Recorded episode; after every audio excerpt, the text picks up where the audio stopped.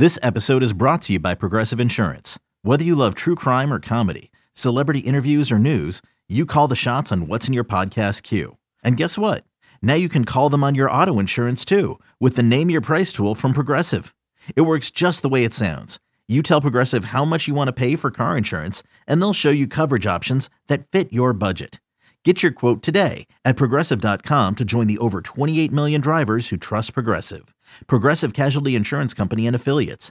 Price and coverage match limited by state law. Welcome to the State of Health, the podcast where patients put healthcare decision makers and thought leaders in the hot seat. I'm Gunnar Esiason. On today's three question episode is Bob Coughlin. Bob was formerly the president and CEO of the Massachusetts Biotechnology Council and is presently managing director of Jones Lang LaSalle's life science practice. The rule in the three questions episode is simple the role of the interviewer will flip halfway through the show. This conversation was recorded in the fall of 2020. It was one of the last interviews Bob did in his past role at MassBio. Bob, thanks for coming on the podcast. Uh, thanks for having me, Gunnar. This is great. Thank you so much. So, uh, my first question for you, Bob, is what is MassBio and why is it essential to the biotech industry in Massachusetts? You know, MassBio was the first biotech trade association founded in the world, Gunnar. It was founded in 1985, and it was so the six charter member companies could get together and really educate Back in 1985, biotech was a new word, word, right? And it was a new industry. So they needed to teach politicians and both on the city and state level as to what the definition of genetic engineering was, which really became biotechnology. So they did that so that they could have a policy effort and also put together a big group purchasing consortium as we've evolved to today, uh, as of now, we have 1,400 member companies. So we've gone from six companies all the way to, to, to, to 1,400 member companies, and we've become the best place in the world for the life sciences. And it's really the mission is to ensure that academia, industry, and government work together so that we can have the best environment so really smart people can do amazing work and help patients. You know, when you think of the biotech industry, Boston and Massachusetts really is like the first thing that comes to mind. You know, it's it's it, the innovative life sciences that exist throughout the Bay State are just amazing. And I, I spent four years at college at, at, BC in Boston, and I remember, you know, mid 2000, you know, early 2010s when I was in school, it just felt like it was exploding the number of companies that were just yeah. coming coming across and coming online. You know, what has that been like to to watch? And and my, my second question for you here is, you know, the, the pharma industry is really in the middle of a pivotal time with the whole COVID crisis, and a number of companies responding to to the pandemic are based in the Bay State. Do you think this is a make or break moment for the industry and its reputation? Yeah, Gunnar, I really do. I mean, it is a make or break opportunity in a sense, and I'll get back to that. But to to talk about the uh, how this happened here in Massachusetts, this ecosystem. I started here at MassBio on September 1st, 2007. You know, I'm a recovering politician, don't hold it against me, but while serving in office, as you know, having a son with cystic fibrosis, I was always trying to pass laws that could make Massachusetts a better place so that companies like Vertex and Genzyme and Millennium could do great things for sick people. Okay. So what happened between 07 into 2012? Well, the world crashed. As you recall, while you were uh, an eagle over at Boston College, Wall Street crashed. And from 07 to 2012, we didn't have an IPO market, but because government stepped up here in Massachusetts, created a 10 year, $1 billion life science initiative, and government raised their hand and they said to pharma companies and biotech companies, device companies, everybody in the life sciences field, they said, We're open for business. We want you here. We have 122 colleges and universities. We have five of the top six NIH funded hospitals, and we have the world class talent to do what it is that you needed to do. So when Wall Street went away, we saw that as an opportunity to get on the road and we've recruited 18 of the top 20 big pharma companies to come here. That wasn't the case in the early to mid 2000s. And now they are here. So we have research, we have development, we have manufacturing of large molecule drugs, and we're leading the way in, in cell and gene therapy. So all of this amazing stuff happened. And then in 20 2012, Wall Street came back, the IPO market came back strong, the VC investment came back strong. We continued to grow from 2012 all the way through to 2019, and then boom, COVID hits us, a pandemic. If you and I were talking a year ago, I never would have thought this could have happened. So, what does it mean? It doesn't mean that we've slowed down, Gunnar. It means that we've doubled down and we've picked it up. Because when you're the best place in the world for research and development, and when the most important thing in the world to the world's economy into people feeling safe again becomes a vaccine, well, that's what we do. And, you know, we, over 90 companies right now in Massachusetts are working on COVID 19 related research, whether it's diagnostics, therapeutics, or vaccines. We're fighting way above our weight. And I think it's changing how we do business. And we should probably talk a little bit about that, Gunnar, because this is an opportunity for us to improve the image of the industry. Pre COVID, people thought drugs were too expensive.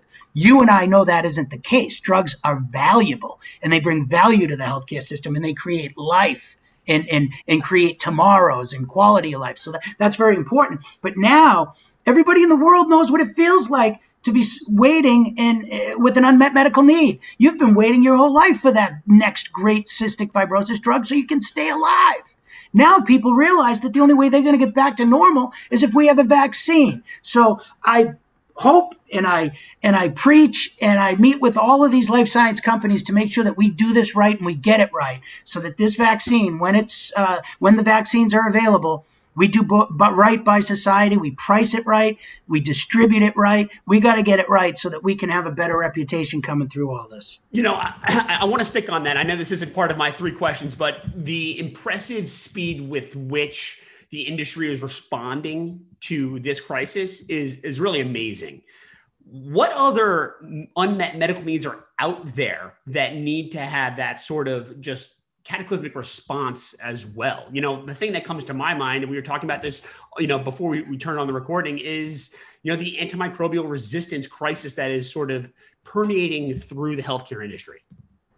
You got to think about this, right? We we have op- these companies, right? I've never seen the level of collaboration, communication, teamwork. We have every major company and, and, new companies fighting day and night to come up with some sort of a solution to this problem that we're in right now. The government steps up with Operation Warp Speed. The quickest a vaccine has ever been invented in the past was four years. We're going to have several of them in less than a year. Okay, the public needs to know how amazing this is. Science has advanced so much, cooperation has advanced so much, collaboration has advanced so much. So now we can't help but say, you asked the perfect question there, Gunnar, because imagine if they had Operation Warp Speed for CF. You know, my son was born 18 years ago. I wish they did 18 years ago so it wouldn't take so long and cost so much money to come up with these breakthrough therapies like Vertex has. But when you look at uh, antibiotics, infection, right? Why aren't we doing more? There's a huge unmet medical need there at huge societal costs. Like the government should be doubling down on, on antibiotics and, and, and, and also, let's look at Alzheimer's, right? What does Alzheimer's cost our society? Right? If you could come up with a therapy that staves off the symptoms of Alzheimer's just five years, you could solve the national debt crisis, right? Because government ends up paying for it anyway right? People are crazy, right? We have a sick care system. We got to turn it into a healthcare system with therapies that reward people being well and staying out of the hospital and keep them living and working is good for the economy. But we don't, we have a system that was designed, uh, a sick care system that was designed in the 50s. And, and now we have state of the art breakthrough science that's advanced so much quicker than our payer system. Yeah, I mean, you're absolutely right. You know, I, when looking at the overall expenditures in the healthcare system, we know that most of those expenditures come in the last five years of life. You know, making sure those those time that time period is either pushed back or uh, erased is just is is really a goal to shoot for. We'll be right back with Bob Coughlin. I want to talk to you a little bit about CF. You are a CF dad above all else. What does yeah. biopharma success mean for you and your family? You know, hey Gunnar, look at it, it's no mystery. Uh, I am very fortunate. I have the best job in biotech, in the best place in the world for biotech. And you know, I don't want to get too personal here, but there's a good chance I might have failed biology at Dedham High School uh, back in the late 80s. Okay. And, you know, I'm a recovering politician that went to a merchant marine academy, right? I don't belong here in biotech. The reason I ended up in this industry is because for the last 18 years, you know, like your family, And like your dad and your mom and your sister, people that I'm so grateful to have in my life, all we have done in your leadership, Gunnar, we have worked so hard each and every day to create an environment so that these really smart people have the opportunity to solve unmet medical need. Not just for us, it was cystic fibrosis, but this goes for every known unmet medical need known to humankind, right? Think of what's going on in, uh, you know, uh, Duchenne muscular dystrophy, ALS, uh, Parkinson's disease. This is all so important. So when you think about what biopharma success means to me and my family, hey, I, in Massachusetts, I say all the time, it's great that we can drive the economy with all these amazing jobs that are created in the life sciences industry. But come on, let's think of what we're doing for humankind. Every single person who walks on the earth at one point or another is a patient and needs care. This industry, these amazing people go to work every day to solve unmet medical need for people that in most cases they don't even know and they're true heroes. So, you know, what does it mean to me? It means that I can sleep at night without having to have a nightmare about going to my son's funeral. And, you know, the, think of any parent out there listening, think of the burden and the anxiety and how horrible that is. And, and we all know and love somebody who has either died from an unmet medical need or is currently fighting cancer or some of the, these more uh, prominent diseases. But you know what it means to me is this industry gets up every day and they keep people alive and they improve the quality of lives of humans. And there's nothing more noble than that. You know bob i think what you just talked about right there is like the ultimate stakeholder you know position right? Your family has an, an amazing point in this industry that you know right every single person at some point in their lives is going to be a patient but guess what? We have patients right now that do have unmet medical needs and you, what your your work and leadership has done is really proven that there is value in having those stakeholders inside the life sciences industry to the point where you know the motivation to to deliver cures is is is is is far greatest when it's personal. And for your family and my family too it's a personal mission yeah, and and to have one of the things that I've seen, and when we get ready to flip questions back, I can't wait to ask you my three questions. But uh, when when you look at what we've done so much better as an industry, and I've been an advocate for it for a long time, is the whole patient advocacy piece. When you look at 21st century cures and how we're incorporating the voice of the patient, patients should be involved with clinical trials and in, in helping define, you know, outcomes, like in, in, in what we're looking to get from these therapies. When you incorporate the patient into the story, one, we help educate the public, and you, as an industry, we're doing better. The patient should have a voice at the table. We'll be right back with Bob coughlin So you, you brought it up. We're going to flip the, the microphone around here. You're going to become the interviewer and uh, and stick me with a couple questions.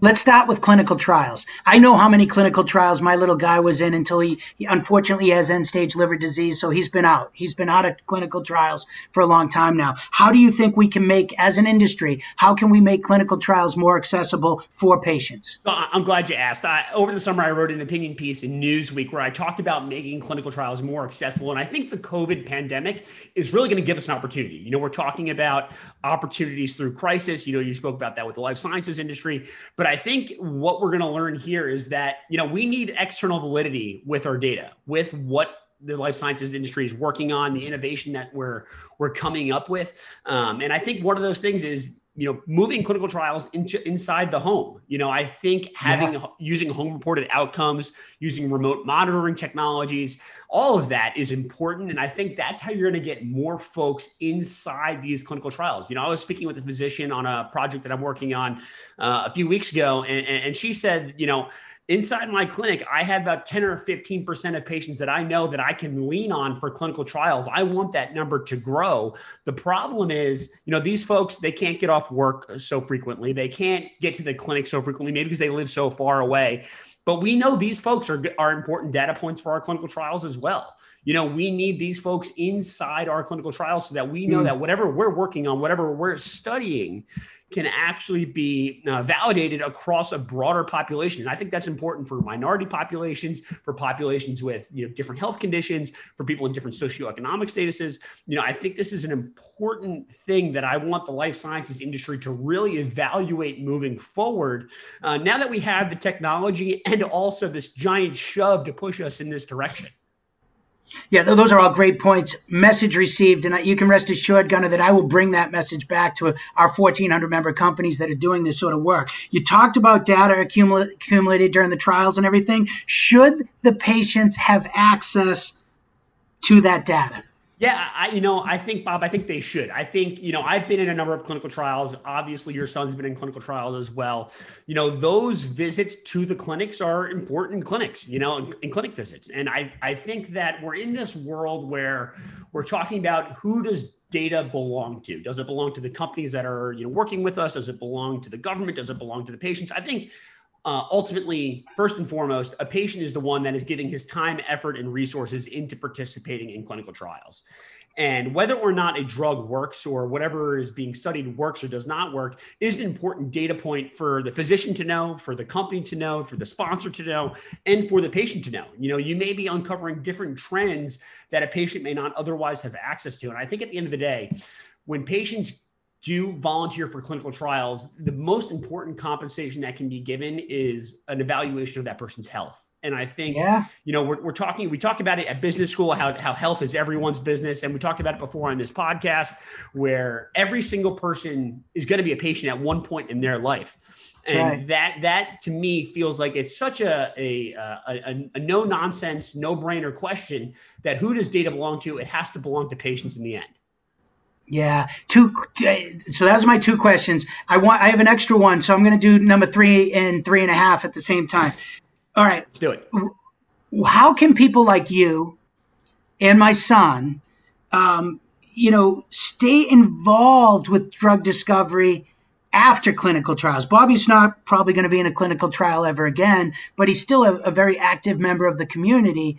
Uh, what are some of the things that? What would, and then after that, my my third and a half question would be like, you're such a role model to so many in the CF community, and I can't uh, thank you enough for your leadership, and you're, you're a hero to me, and, and your whole family is, and what your dad has done, and your your whole family has done is truly remarkable. So we can't thank you enough. You know, how do you how would you stay involved after clinical trials, and what advice would you have to my son, who's an 18 year old young man just trying to live his life? So I appreciate the kind words. It's really, really, really super kind. Um, you know, we're all in it together. I, I think to answer your, your first question about you know keeping patients involved in the industry and stakeholders involved in the industry, you know, I think we got to look at you know look at yourself in the mirror here. You know, you're mm-hmm. the ultimate stakeholder family, just like we had been talking about. Um, but you know, I, I, look back on one experience that I had where I was invited to participate in, a, in an FDA externally led patient meeting on drug development, where we talked about the things that we need in the CF world. And I know these things go on for a number of different um, diseases and, and chronic conditions, and they're all so important because I think what I want to know, what I want is I want drug developers to hear from patients what we need right and you know and i in, in talking with uh, someone from another from another uh, con, you know another patient from another condition you know, they were talking about COPD and what those COPD patients really wanted was to cough less, right? You know, that seems like such a small thing in in the, in the grand terms of treating COPD or any sort of uh, obstructive pulmonary disorder, you know, I just want to cough less. I want my life, my quality of life to improve. And you know, who's going to hear that? Is that going to is that being relayed from the, the the patient's physician back to the drug developers, or are drug developers and researchers listening to patients in the here and now? You know, one of the things that I always hear, you know, just from the patient advocacy side, is that researchers are so far disconnected from patients. I want that connection to be strengthened. I want that bond to exist. And yeah. I want, you know, patients to have an ability to tell their story to those people who are in those labs working and working and working. And I mean, you know as well as I do that working in a in a, in a life sciences lab is met with a lot of failure. Right. I always feel like it's got to be the toughest job in the world to sure. You know, to, you know, sure to bet is. your entire career on one single success, but that success is after you know tens and hundreds of failures. So um, for me, I think the easy answer there is that you know patients need to be able to you know converse with researchers. Drug developers need to go go to patients, see what they need, see what needs they still have, and how can they improve their lives not only in the long term but also in the short term as well. Um, and then my final my final piece here is to, to give some advice to, to to you know young adults living with whatever chronic condition. Of course, your son here. My biggest piece of advice is live in the here and now right? Mm-hmm. Every single experience that you have right now in your childhood is going to shape who you are later in life. Um, and whether or not that's you're dealing with critical illness or you're dealing with good health or improving health or worsening health, you know, those little experiences in the moment will show who you are later on. You know, and I'll, I'll relay a quick little story to you. When I was uh, 20 years old at BC, um, I my weight was was really failing. I was my health was in you know disarray, and I had a conversation with my care provider at Boston Children's Hospital, and we were talking about you know inserting a feeding tube in, into my body, and yeah it was something that I had uh, rejected the idea that I did not want. I had no desire to have it. And he was like, you know, Gunnar, I had a patient um, who, who whose goal was to run the Boston Marathon, and in order to do that, she needed some weight. She needed muscle mass, and the only way she could do that was by you know inserting a feeding tube and he was able to meet me for who I was. And, you know, I come from an athletic family. You know, he saw that I wanted to be an athlete, that I was frustrated that I wasn't an athlete. Maybe if he told me this athletic story, to be determined whether or not it's actually true. But he, you know, he went on and on and on about yeah. how his patient was able to build muscle mass and how she was able to finish the Boston Marathon and and met met met, met the doctor at the finish line. You know, you really awesome yeah. story. And for me, I heard that and I, you know, immediately went from rejecting and neglecting my weight and, and, and the idea of a feeding tube to accepting it as a tool to make myself and my health better. And I think that's Absolutely. what we all want. And, and and my my point of the story here is that you know that was a that was really living in the here and now. You know, I recognize that I needed a tool to make my life better, and I think that's something that I've taken with me, uh, you know, to grad school, and I'll hopefully take it to my career after after grad school as well. Wow.